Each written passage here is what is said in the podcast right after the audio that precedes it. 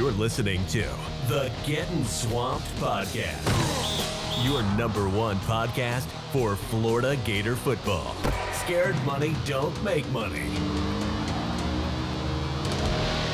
All right, folks, less than two weeks away from some Florida Gator football, and Florida is primed to put another somber and dirty ending to twenty twenty-one behind them and rejuvenate the energy and the passion for this football team with a new coaching staff, new facility, and a new attitude going into twenty twenty-two before they square off here in thirteen days against the Utah Utes. And joining me today to catch up on some scrimmage notes and some recruiting nuggets is none other than Blake Alderman from twenty-four seven Sports to catch us up on the latest in camp recruiting, which has picked up quite a bit of steam heading into the season. But first, as reported yesterday, the Florida versus Utah game is sold out, folks. It will be a live and packed swamp coming into the first game of the season, and I will also be down there taking in pretty much all the festivities, meeting up with some of the diehard Gator fans down there. Tailgating will be on the menu Saturday as well. So if you're out and about and want to hang out, tailgate, send me a D M. I'll be mainly at the Harmonic Woods tailgate near Museum Road, Lake Allis.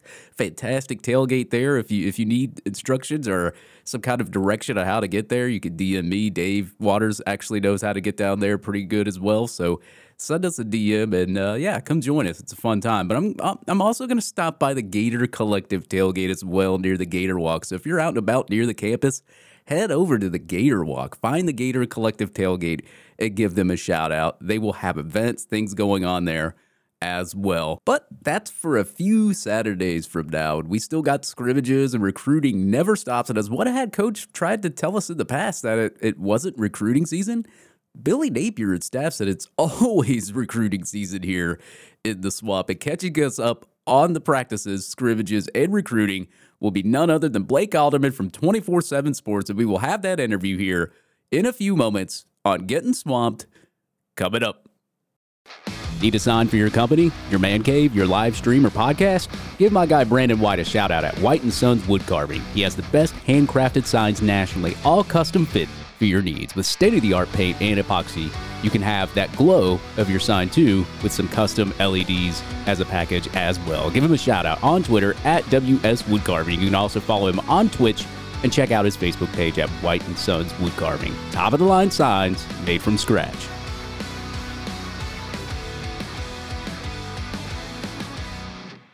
College programs must be competitive in name, image, and likeness. It impacts current athletes and affects the decisions of recruits. And Gator fans can put Florida at the forefront of N I L. The Gator Collective is leading the charge, uniting fans and student athletes like never before.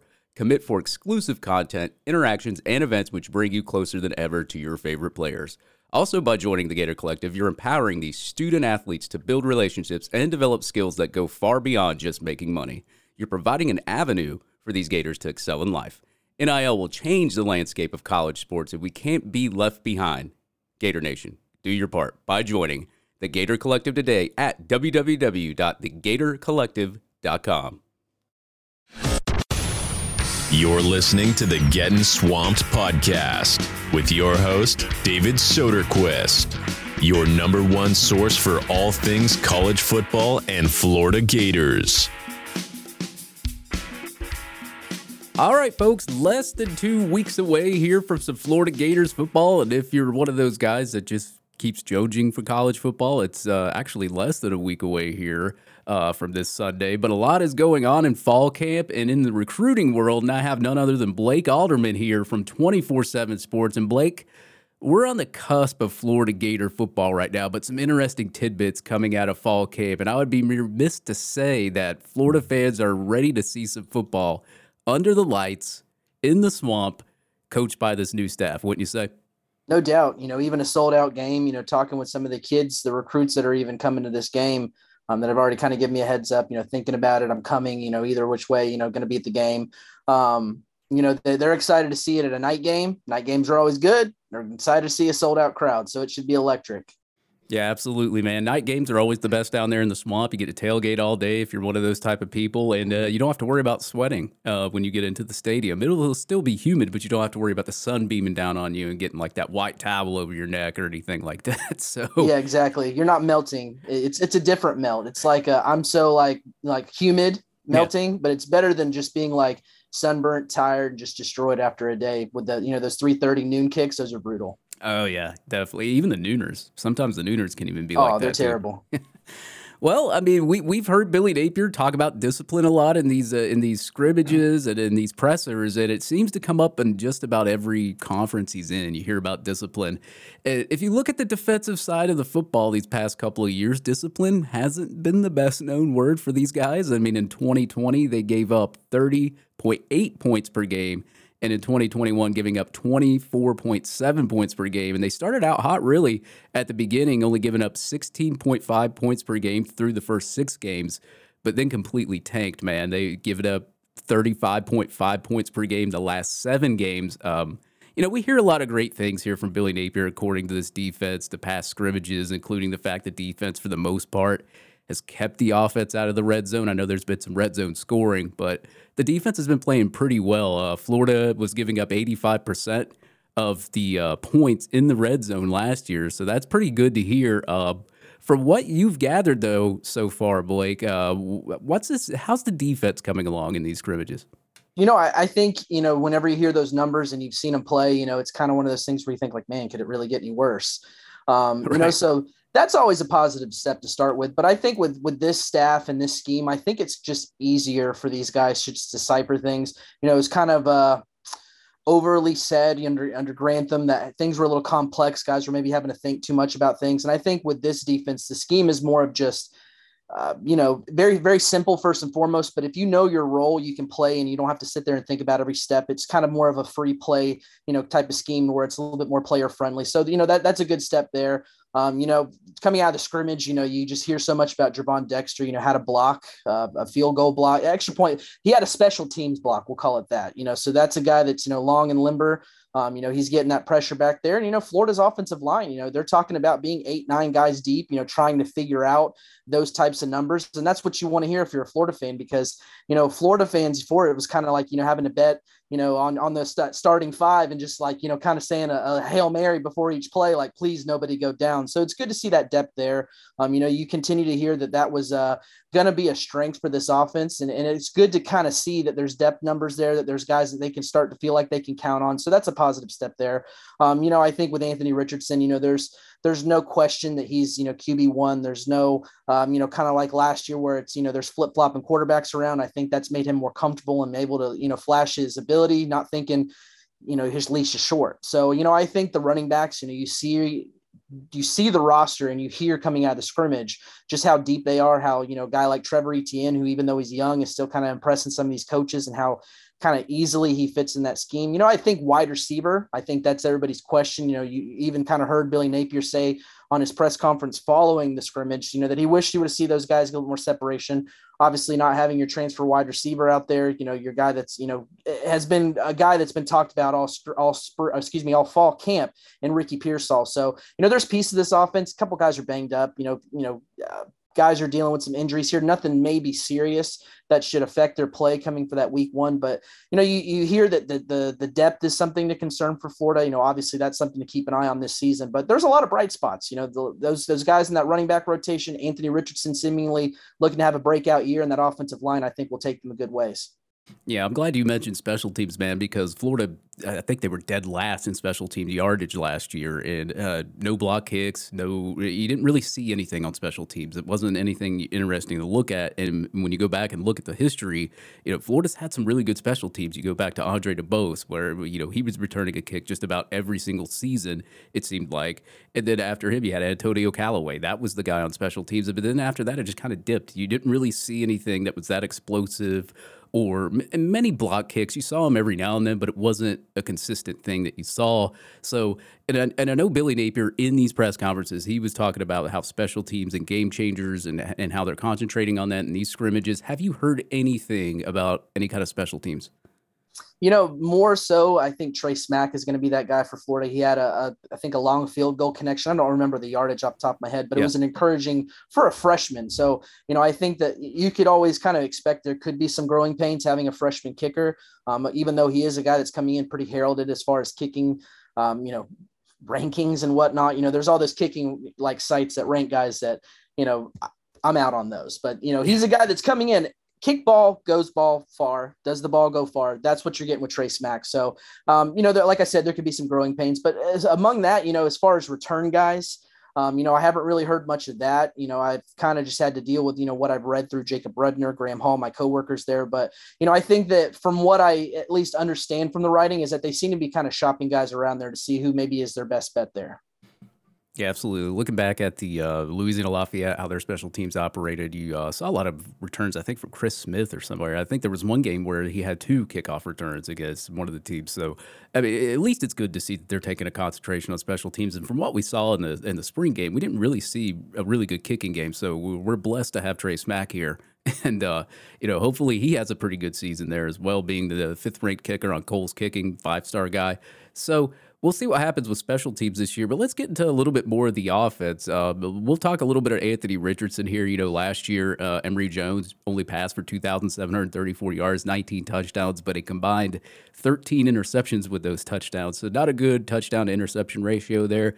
Uh, Florida only averaged twenty-seven point four points per game, two hundred thirty-six point six passing.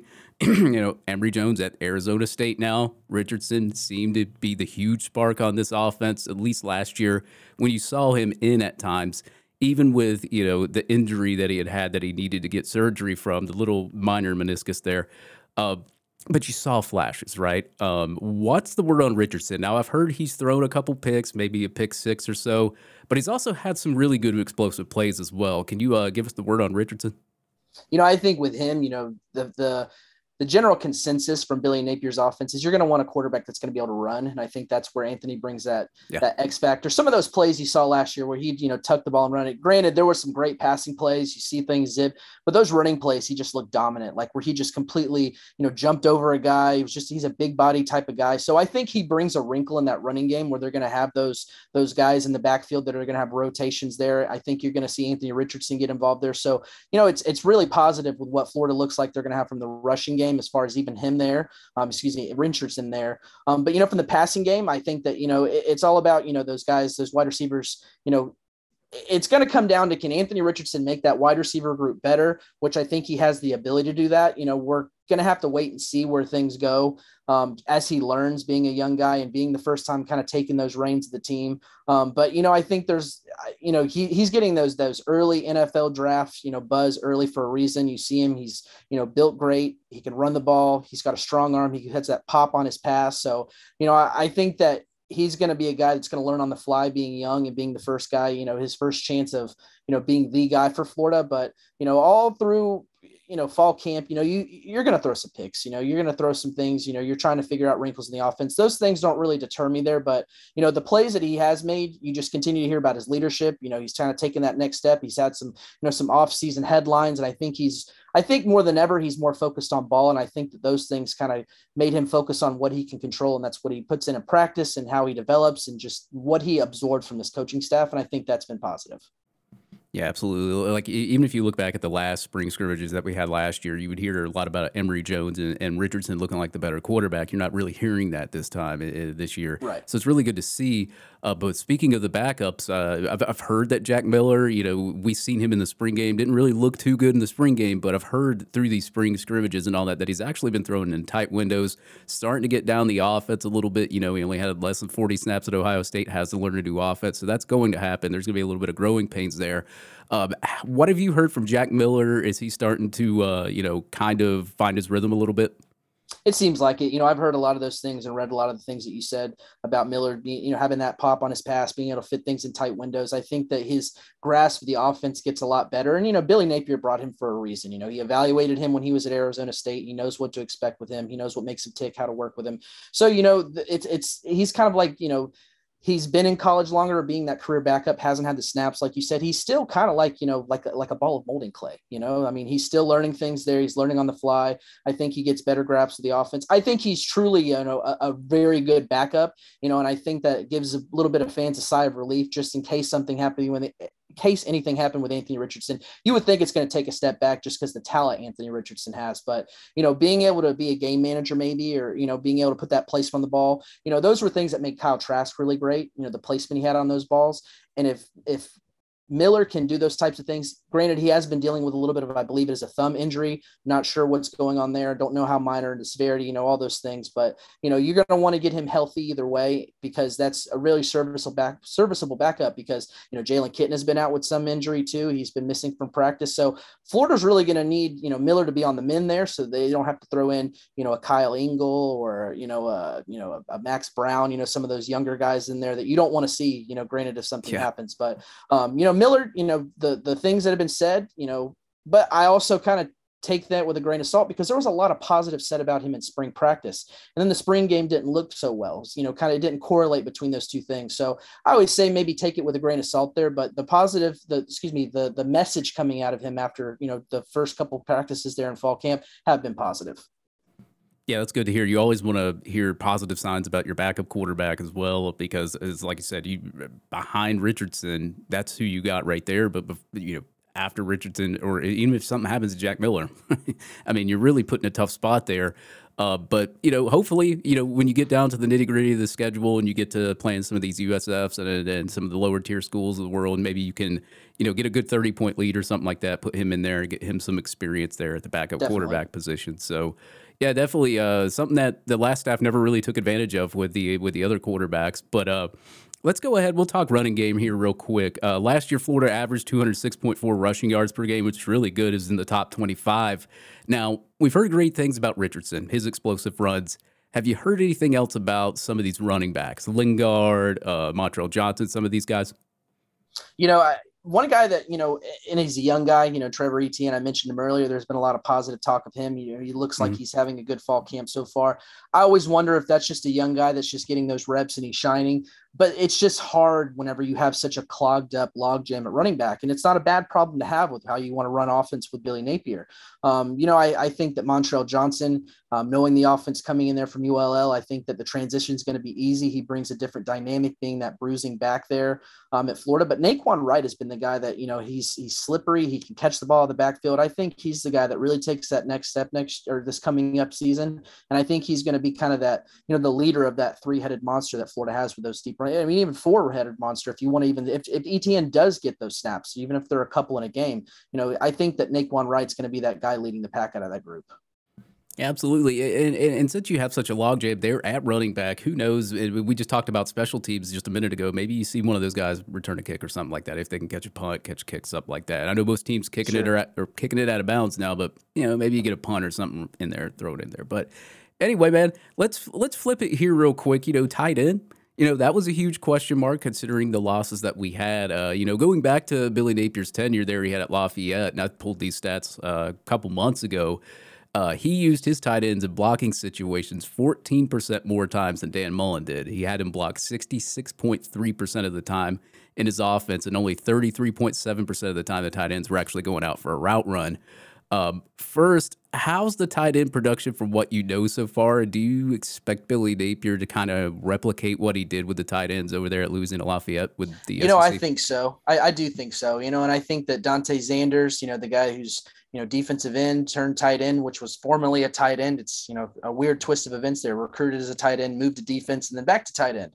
Um, yeah. But he brings that size. He brings that power. Um, I think he's more of a guy that's that's going to be one of those maybe, you know, impactful blockers. Um, I think Keon Zipper, you know, he's another guy too that he's always been built more like an H-back type of guy. And that's how he was used in some shades under Dan Mullen. And I think you could see that in Billy Napier's offense. He's a guy that also likes to use those types of guys in the offense. So I think he's got two guys. And, you know, even from practice this past week, one thing my coworker Jacob Rudner wrote when he was watching that tight ends group was how strong he thought that, you know, the, the drills they were running that Zip had on that blocking game. So I think you've got two capable blockers. You know, past that, it's still kind of wait and see. Nick Elksness, you know, coming back from that injury um, last season, you know, or excuse me, in the spring was dealing with that. Um, you know, I think that he's a guy that's got a lot of potential, maybe more so in the passing game, because I think he's got that build of, you know, a guy that will be there eventually as a blocker. And I think he's made leaps and bounds because that's just how what happens as your body transforms in college. But, you know, I think that he's one that can make an impact. I'm interested to see Arliss Boardingham. You know, I don't know if that's a guy that's going to get those snaps in the season, but he's more of a, you know, it it stinks to throw the, the link out there, but he's got that Kyle Pitts type body. You know, he's, yeah. you know, not not to say he's going to be the next Kyle Pitts because that's it's hard guy to match up. You you know, he, he's grown. Game to. He's grown quite he's, a bit. That's sure. It. And he's, yeah. but he's got that same build to where I'm interested to see what, you know, Billy Napier could do with him in some gimmicks as his game continues to grow. He gets more comfortable and maybe takes a larger role down the road for Florida. But I think that guys like Zanders and Zip are going to bring a lot of uh, that dynamic to the, to the running game as blockers. And I think that that's where, you know, I, I, you got kind of used to seeing some of those guys and, you know, having Kyle Pitts last couple of years of just what Florida did tight end wise, you know, production wise, I think you're going to see them more of a blocking role this year. And I think that, uh, you know, that's, that's where their bread and butter is going to be. And that's been positive, what we've seen through, through fall camp so far. Yeah, absolutely. Especially from what I saw in the spring game, a little bit from him, I kind of actually did like what I saw. I mean, it looked like uh, you know, it, you know, Dante Lang, now Dante Zanders. Uh, he's just been there for so long, and you, you see the kind of production that he had just in the spring game. And you're like, wow, man, I didn't expect that from him. So maybe that might be kind of a bright spot for him. And, you know, Billy Napier, he talks about Dante Zanders being a godsend in a lot of his pressers and and all of that. So we'll we'll just have to see what happens there at tight end. But since we're sticking there on tight end, we're going to turn the page a little bit here to recruiting. Um, speaking of tight end, Florida has no tight ends right now in their class. It doesn't look like, or from what I know, I'm not the biggest recruiting expert, it doesn't look like Florida is really targeting any kind of tight ends, unless I am wrong. But can you uh, elaborate a little bit more? Do you think they go after a tight end this cycle? No, I don't. I don't. I think you're right on. Um, you know, they they signed – Um, three guys last year, obviously still waiting on Tony Livingston, who's looking more like a gray shirt situation where he'll join the team around January, start of the yeah. spring semester there. You know, Hayden Hansen, he signed last year. Um, Arliss Boardingham, who I mentioned. I think Hayden Hansen is a guy that the coaching staff, you know, you look at the rankings, and I know all the people that don't follow recruiting, bit, you know, deep, and they see their stars and they see the ranking. They're like, oh, God, what is, you know, what is this? But he's a guy that the staff really likes. You know, they went out and he was committed to them at U L L, a lot of those guys. Um, had a really good camp showing there. They they are really high on him, you know, not in a in a role to maybe where you see him this year, you know, could you see him maybe next year down the road? You know, I think that he's a guy that, again, you know, just in the future, they're really high on there. So I think whenever you've got those guys, what you've signed there, you know, what you've got, I think they continue to figure those things out going forward, you know, just seeing what they've got from the roster. Um, could that change down the road as far as taking a tight end later? You know, who knows? It's recruiting. It changes by the day sometimes. But as of right now, I do not expect Florida to go for a tight end unless his name is Deuce Robinson, who is the top tight end in the twenty twenty-three class. If a guy like that wanted to jump on board, Florida's changing that plan all day. You know, they're going down that road. But as of right now, you know, they, they were recruiting some guys earlier on this year, kind of backed off some of those guys, ended up at other schools, really haven't chased any other guys since then. Yeah, definitely. You ever see an elite I guess tight end in the class, you definitely want to go after that guy. And, and you never know. Maybe when the portal comes up, maybe they take somebody out of there as well. You, sure. you don't really know. Um, towards, I guess, in August. I mean, we still got till February. But, uh, man, Florida's class right now sits ninety percent almost in blue chips. About forty percent of them are on the offensive side of the ball, sixty percent about it, or on the defensive side of the ball. fifty percent of that sixty percent of the defensive side of the ball are all defensive linemen. And I hope I didn't confuse anybody with all that math there. Uh, Blake, real quick, uh, where do you expect these percentages of, like offense and defense between those two to wind up at the end of the cycle? And uh, do you expect, uh, I, I guess just tell me where you expect uh, Florida to wind up offensively and defensively uh, in this end of the class? You know, I think as far as spots remaining, when you look at the board and some of those guys that are still on there, most likely guys, you know, and that could be a stretch for some guys, but, you know, as far as the, the board top to bottom, let's say, you know, the yeah. chances of guys factor out if they're coming to Florida or not, but just the chances overall, a lot of those guys that Florida is really in it for are on the defensive side. You know, you've got five-star Cormani McClain, you've got five-star James Smith, five-star Quay Rashaw. Both of those guys are five stars out there in the state of Alabama. Um, you look at, you know, top one hundred, you know, cornerback Dijon Johnson, top one hundred defensive lineman Jordan Hall. Those are all guys that are top targets for Florida, and they're all defensive guys. Yeah. The offensive line, I think that's where there's still some some give and take. You know, they've got some guys, you know, a guy like Caleb, I'm probably butchering his name. I haven't, you know, actually met him in person. Lomu, um, he's from a four-star offensive lineman from out in the state of Arizona. Um, he's coming for an unofficial visit for the Utah game, so he'll be there. First chance to see Florida was offered back there at the end of July, maybe right after, I think, Friday Night Lights or somewhere around Friday Night Lights. So, you know, you know, guy like Caden Jones on the offensive line. I think that where you've got Florida, you've got a running back, maybe play the field and see where things are at as far as maybe a second guy. Um, really, there's not any targets that just jump off the board for me right now as far as offers or guys they've, you know, are actively chasing after. Wide receiver, you've done a great job already. You know, maybe if an elite guy shakes out down the road, you know, obviously you fill in there as you continue to push that roster. But as far as offense, you look at just what they've recruited so far and what they've got. Offensive line really seems like the only need that's left, yeah. you know, and again, that's where I say we'll see what happens with the board as far as it, as it expand. Could it be something where they chase guys in the portal, you know, as guys pop in there as the season goes along? I think that's also extremely likely. Um, but, you know, as far as needs, they're going to not, they're, they're, they're going to load up on defensive linemen. There's really, you know, could they go five to six range? I think maybe that's more likely of what they would ideally like to do.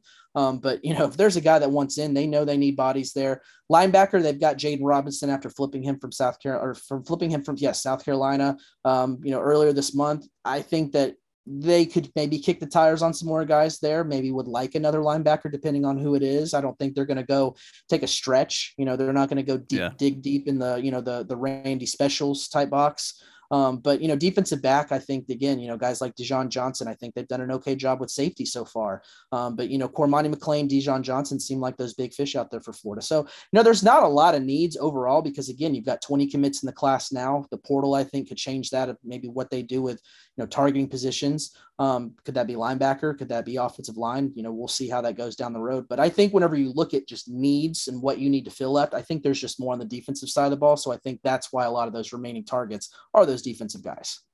Yeah, I'm not going to complain if they take a top two fifty anything. So you're not going to hear a complaint from me.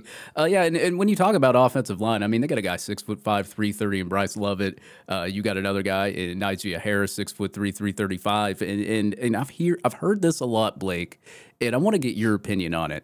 Um, we got positions out there, skill positions and positions on the line, and, and they're all evaluated. They're you know scouted by a lot of guys, and they give them the stars. Is offensive line the hardest one to scout out of them all? Absolutely. You know, I think, and that's because it's kind of like my line, my company line I always use. These guys are eating Big Macs and large pizzas. You know, they're not in, they're not in, you know, the weight training. They're not in the nutrition plans. You never know how a guy is going to shape his body to where you see a lot of those kind of, you know, feel good stories of a guy that maybe is kind of a big blobby guy, you know, coming out of high school, but gets into those college weightlifting programs and the nutrition programs, changes his body, maybe moves okay for a big man, but as you transform the body, there's just so many guys that their stock can just completely just rise, you know, as, as you yeah. go through the college program, whether you're there as an early enrollee in the spring, get there and get your feet wet, you know, in the summer as a freshman. There's just so, it's so hard, you know, again, can you look at some of these players that are, you know, the high five stars, the high four star types of guys and see the frame, see how they move. Like some of these guys, you look at it like, oh yeah, I mean, this guy's a bona fide freak. Like yeah. those ones are the ones you always know, but I think that it's tough again, because there's some guys that maybe develop later, you know, as far as, um, you know, I think Austin Barber is a good example for that. As a junior, mm-hmm. he was one of those guys that was maybe a little too flabby. It was kind of, you know, had that baby fat kind of still on him. But as his senior year went along, his body transformed. He got quicker. He moved better with that weight loss, um, filled that fat with some, you know, some solid muscle there. And so there's just so many guys, you never know if their timeline is going to change from junior to senior year as they play, or if it's going to translate from after senior year to when they get into college. So I definitely think that's the hardest position to scout. Yeah, definitely. I, I always thought that too, especially like I, I try to look at film, and anytime we get into recruit and see how actually just to see with my own eyes to see how good they are.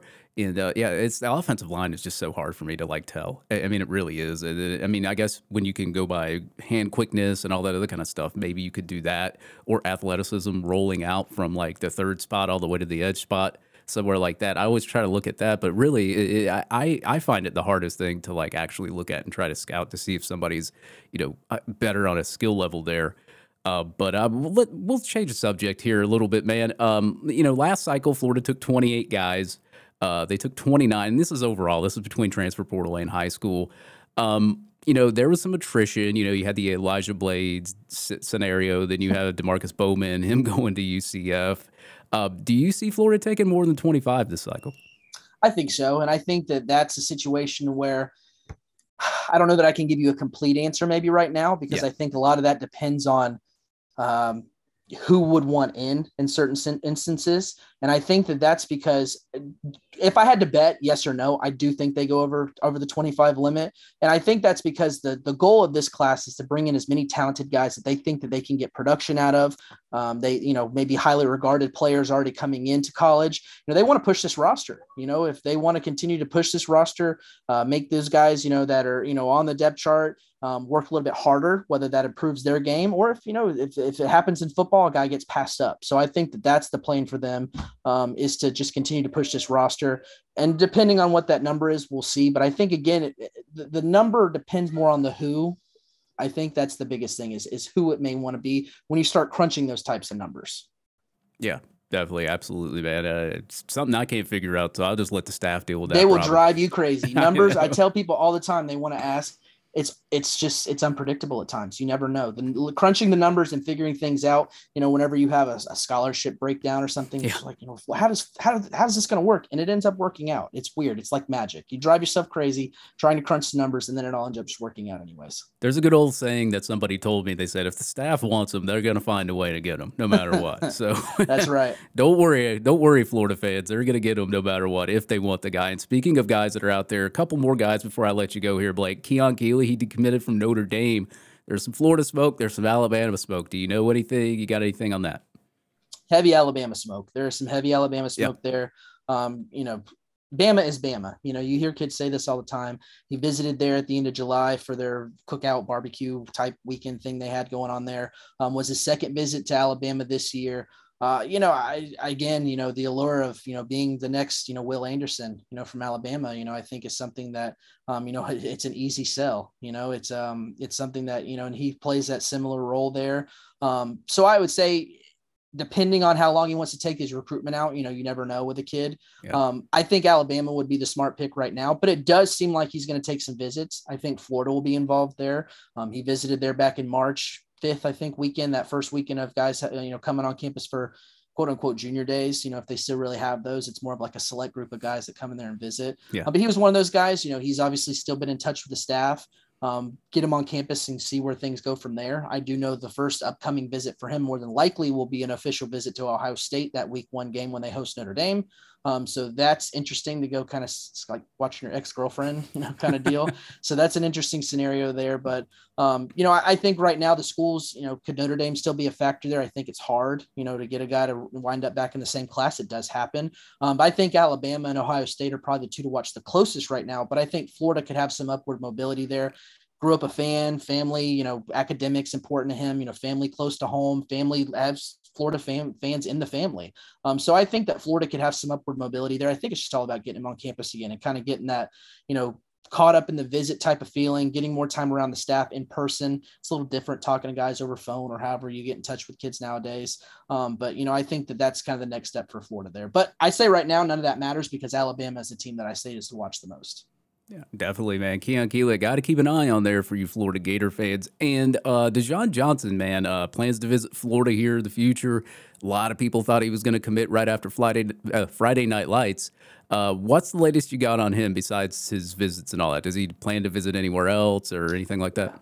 I'm not sure on that yet. The plan from him whenever he did open things back up, because there was a lot of buzz that he was going to flip to Florida around that time of Friday Night Lights. Oh, yeah. Obviously, that didn't happen. He opened his recruitment back up. The feeling I've got is that visits will happen, but where they will happen seem to be kind of unknown. And even as far as, you know, him talking about top schools, I think Alabama, um, I think Florida is the team to beat, the leader in the clubhouse, if you will. I think Miami is worth keeping an eye on if they can get him on campus there. Um, so I think that that one stretches a little bit. I don't know how long maybe it stretches in there. Does he take it all the way to signing day? I would lean towards no, but I do think he'll take some visits and kind of test the waters and see what's out there. But it's good for Florida. They've got him on campus again right there for that season opener. He's expected to be there at least for that Utah game. So another chance to get him around the guys in the class, you know, the coaches, whether you get there before or after the game. Corey Raymond and Billy Napier have done a really good job with him, you know, and I think that, uh, you know, having Corey Raymond in your corner is going to be something that carries Florida deep through this recruitment, however it lasts. Yeah, having Corey Raymond on your staff is going to keep you in contention with just about any quarter in a class, but it's also exactly. It's a good weapon to have on your staff. I'll guarantee you that. Well, Blake, thank you for uh, giving us an update here on the fall scrimmages, the practices here, and some recruiting updates as well, man. What you guys got coming up for us at twenty-four seven?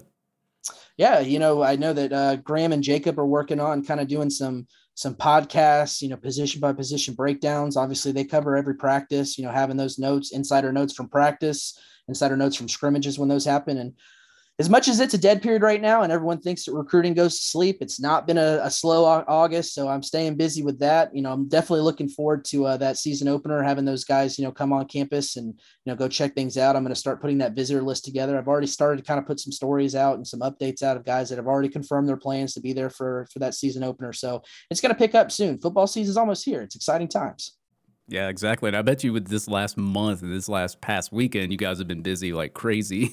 So I know when the uh, the whole motto of twenty-four seven, it really lives up to its uh, it lives up to its name. So uh, Blake, thank you for joining me here on Getting Swapped, man. And uh, as I said, man, I have a lot of respect for you, man. You've been doing this for a long time, and ever since I was like, I don't even know, probably in my twenties. So uh, I've kept up with you for a long time, and I'm thank- thankful that we could do this collab here on uh, Getting Swapped, man. Yeah, awesome. I appreciate you having me on. This was great.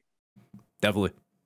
All right, that was Blake Alderman there from twenty-four seven Sports. I spoke with him later on in the week there with that interview to get some scrimmage and recruiting notes, and we never really mentioned Jack Miller's injury much, but it looks like he had jammed his thumb on a helmet. We'll need minor surgery and hoping to get him back here in a few weeks, but we'll see. But I will say this. At least it's a thumb injury and not like a complete broken hand or something like that. So hopefully he can heal up quick because he'll definitely be needed to get more acclimated with this new offense, this team. And, and hopefully he's healthy by the U S F game that I, I don't really see us losing and, and being a barn burner with. Maybe he can, you know, get some in-game experience there before a big matchup there with Tennessee. But speaking of big matchups, man. Man, oh man, if you didn't watch it last night and you picked Leon Edwards in your lineup, I bet you're extremely happy this morning with those odds. That kick on Usman was brutal, dude. But you don't have to brutalize your wallet when you sign up for prize picks dot com. Join prize picks dot com right now with promo code SWAMP to receive a one hundred percent instant deposit match up to one hundred dollars. PrizePicks offers every sport that you can think of, like U F C, esports, baseball, college football, soccer, you name it, they have it. PrizePicks has an easy-to-use mobile app and is rated four point eight stars out of thousands of reviews. PrizePicks offers safe and fast withdrawals. PrizePicks also allows you to pick between multiple sports in one setting. I mean, you could have bet on Edwards last night, and then one of the Braves players had made out like a bandit. So let your boy David Soderquist help you out when you join prize picks dot com with promo code SWAMP to double your money up to one hundred dollars on your first deposit. prize picks dot com. Daily fantasy simplified. Ready, set. You're listening to Getting Swamped with David Soderquist.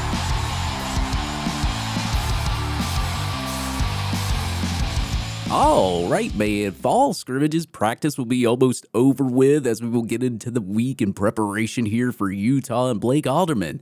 And me discuss quite a few bugaboos that happened last year. And I did some research on where Florida could vastly improve this team from its woes from last year. And I, I don't think it's any surprise. I mean, that team was just completely undisciplined last year.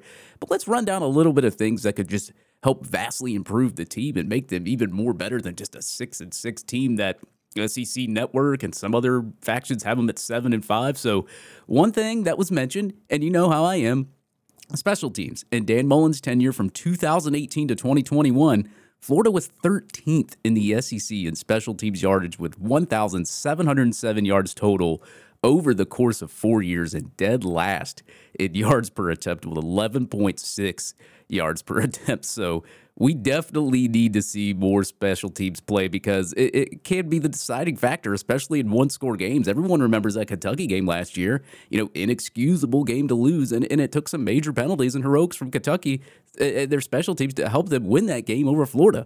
I mean, you, everybody knows that block kick and, and how they got points off of everything uh, out of that. So, you know, these close games, and you go back to look at the Texas A and M game when they played Alabama. I mean, Texas A and M does not return that kick or does not get good yardage positions. They don't beat Alabama. So special teams are really key, especially in close games, and makes games a lot easier on your offense. So Florida's longest kickoff return last year was from Malik Davis with a thirty-three-yard kickoff return. He amassed three hundred nineteen total kickoff return yards out of the four hundred yards that we actually had on special teams. So he was mainly the the the guy that that got most of the kickoff return yardage, and he only had fourteen total returns. So, you know, Malik Davis isn't on this football team anymore here, folks. The second longest run of a Florida Gator on special teams last year was Lloyd Summerall, a freaking edge guy.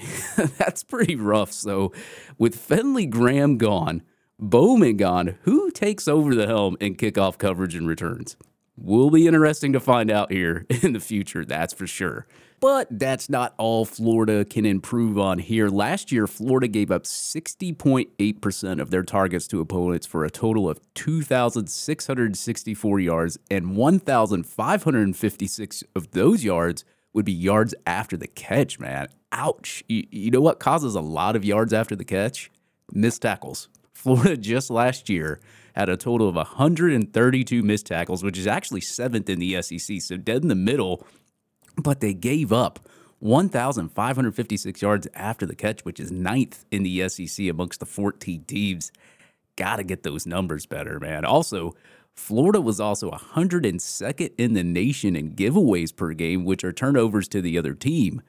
Last year, Florida had a combined total of twenty-seven touchdowns and eighteen interceptions, a thirty-three percent interception rate to touchdown rate. So this isn't even counting fumbles and other things of that nature into factor. So now Emory Jones, he, he was also responsible for those thirteen interceptions, but he's not on the team anymore. But Richardson had a touchdown to interception ratio of six touchdowns to five interceptions, which is an even worse touchdown to interception ratio rate. But we all know most of that came from the Georgia game where he started and Mullen kind of just threw him in there to the Wolves with hardly any game plan. So you know, with not much playing time for Richardson after that either. So uh, we all know that story. So I guess I could give Richardson a little bit of a pass there. He was kind of just thrown in there and, uh, yeah, did fumble the ball one on one play. You gotta, you know, you gotta hold on to the football, you know, driving about five or six Georgia players with him. So you can see where the, uh, that the physical abilities of Anthony Richardson could come in there if needed. So, you know, cut down on the fumbles, cut down on the turnovers. This team will be uh, completely, you know, revamped team. And, and, and if you even want to go there, Billy Napier just last year at Louisiana Lafayette ranked first in the nation in giveaways per game, only giving away zero point five turnovers per game. So if you're worried about that happening again this year, it could maybe, I just don't think you're going to see a lot more of it or even more than what you saw last year because Billy Napier harping on big time turnovers and not helping the other team out. It's, you know, he says it's undisciplined penalties, undisciplined turnovers. So if you're worried about that, I, I wouldn't be. I think those numbers will improve this year, especially Patrick Toney in this defense as well. The defense being more simpler as you hear it from all the other players. So look to see a little bit more improvement just defensively, first of all, and in turnovers, because the turnovers are really what killed us in some of these games. I mean, if you go back to that Georgia game that I was just talking about, I mean, you minus the two to three minutes before halftime in that game, that's a that's a pretty close game if you're not turning the football over. I mean, Georgia only really scored thirteen points on their whole total offense when they we had to make them drive the field. So Billy Napier really emphasizes make the team earn it. He said it in many press conferences, you make the team earn their points. And when you don't make a team earn their points, it's because you're turning the ball over and giving them short yardage opportunities or pick sixes, which are just automatic seven points to the end zone. So definitely you will see a more improved, uh, I guess, turnover rate from uh, this squad. So that's a really good thing to, to see that Lafayette was number one just in giveaways just the last year. Now, I did mention penalties. I mean, this hurt us so much last year. Florida was ranked one hundred nineteenth in penalties per game, averaging seven point eight penalties per game. They were also giving up an average of sixty-nine point one yards in penalties per game, which is one hundred eighteenth in the nation. And I'm pretty sure dead last in the S E C in both of those categories. Uh, Florida also gave up a total of fifty-three penalties on offense between accepted, declined, or offsetting penalties, and forty-five penalties given up just in defensive coverage. Uh, Florida would give up a total of one hundred four total penalties for a total of nine hundred eighteen yards. I mean, most good, decent running backs in the S E C don't even rush for that much yardage in a year almost. So penalties are a huge concern for this team, and we've heard Jay Bateman and Patrick Toney allude to penalties being a big emphasis on this team, and we've also heard Napier saying he wants one penalty every thirty plays, and, and he said he wants those penalties to be undisciplined penalties as well. So a small improvement from a penalty aspect, making other teams work for their points, like he said, is going to be a huge emphasis this coming year as well.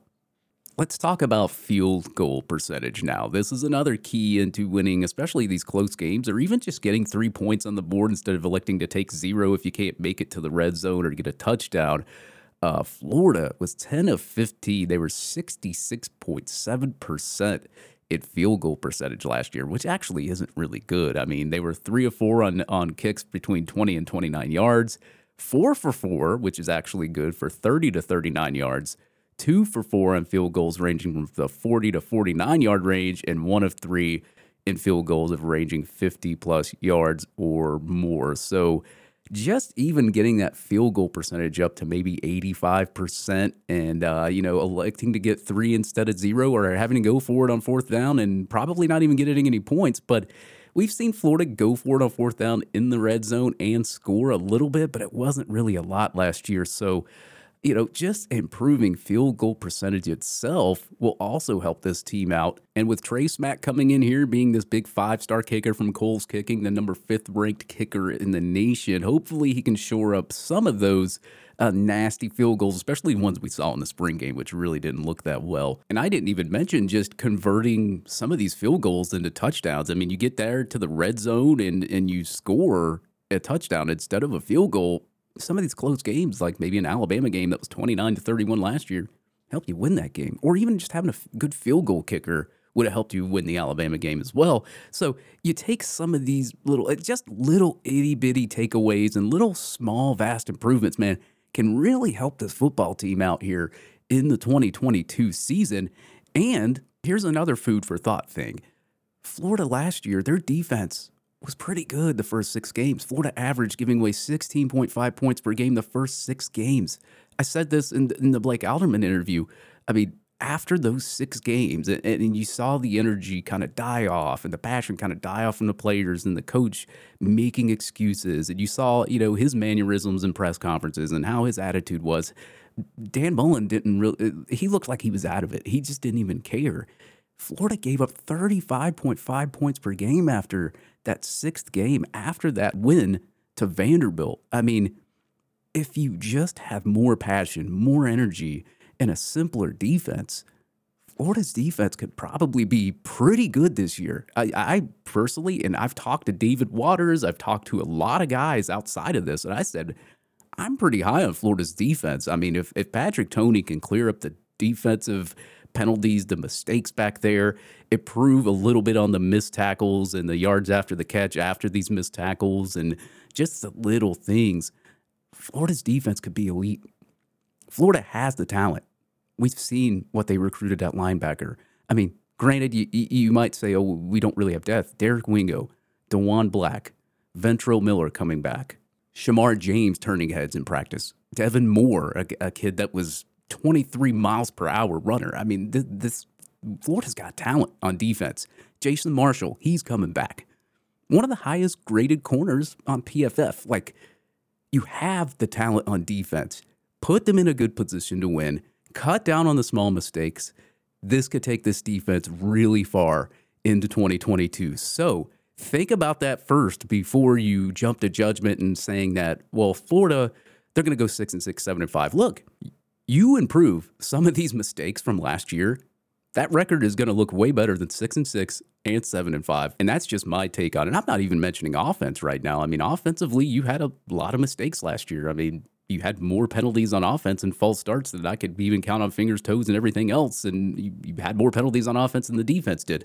So, you know, getting rid of those false starts. I mean, I loved what I saw in the spring game. I think there was only a total of six total penalties the whole spring game, which is an improvement. It, you didn't see twelve. You saw six. So they, I mean, you cut it down at least like half of what we've seen just in the football fields. You, you, you make it to where teams have to earn their points. Like Billy Napier said, this team could be good. As I said, Florida, sixteen point five points per game the first six games when the energy was really high. The players were wanting to come out and win. You keep that same energy with those players. I mean, you lost Kyer Elam, but you have Jason Marshall coming back. You have good guys on the other side of that football corner. This team could be pretty good on defense this year. So take that for what you will. Cut out some of these mistakes. Get this team going. Get them motivated. Get them energized. Get them disciplined. Florida's going to be a better team than six and six, seven and five. Granted, if they stay healthy, that's a bigger issue now. And I, and I understand why some publications out there has this team going six, six, seven, and five, because they're just question marks, especially when it concerns the depth. But man, I'm telling you, this team stays healthy for the most part and plays disciplined play. They're going to be pretty good. And that's just my take on it. But we will break that all down next week. I will have on David Waters to preview the Utah game, and the big game that is sold out here in the swamp. So a little Dave and Dave next week. I know all you folks love it when both Daves get together for a discussion, and me and him will break down the showdown with the Utah Utes in the swamp coming in less than two weeks. But folks, that will do it for this episode of Getting Swamped, your latest in football statistics, special guests, and social media. Thank you for listening to Getting Swamped.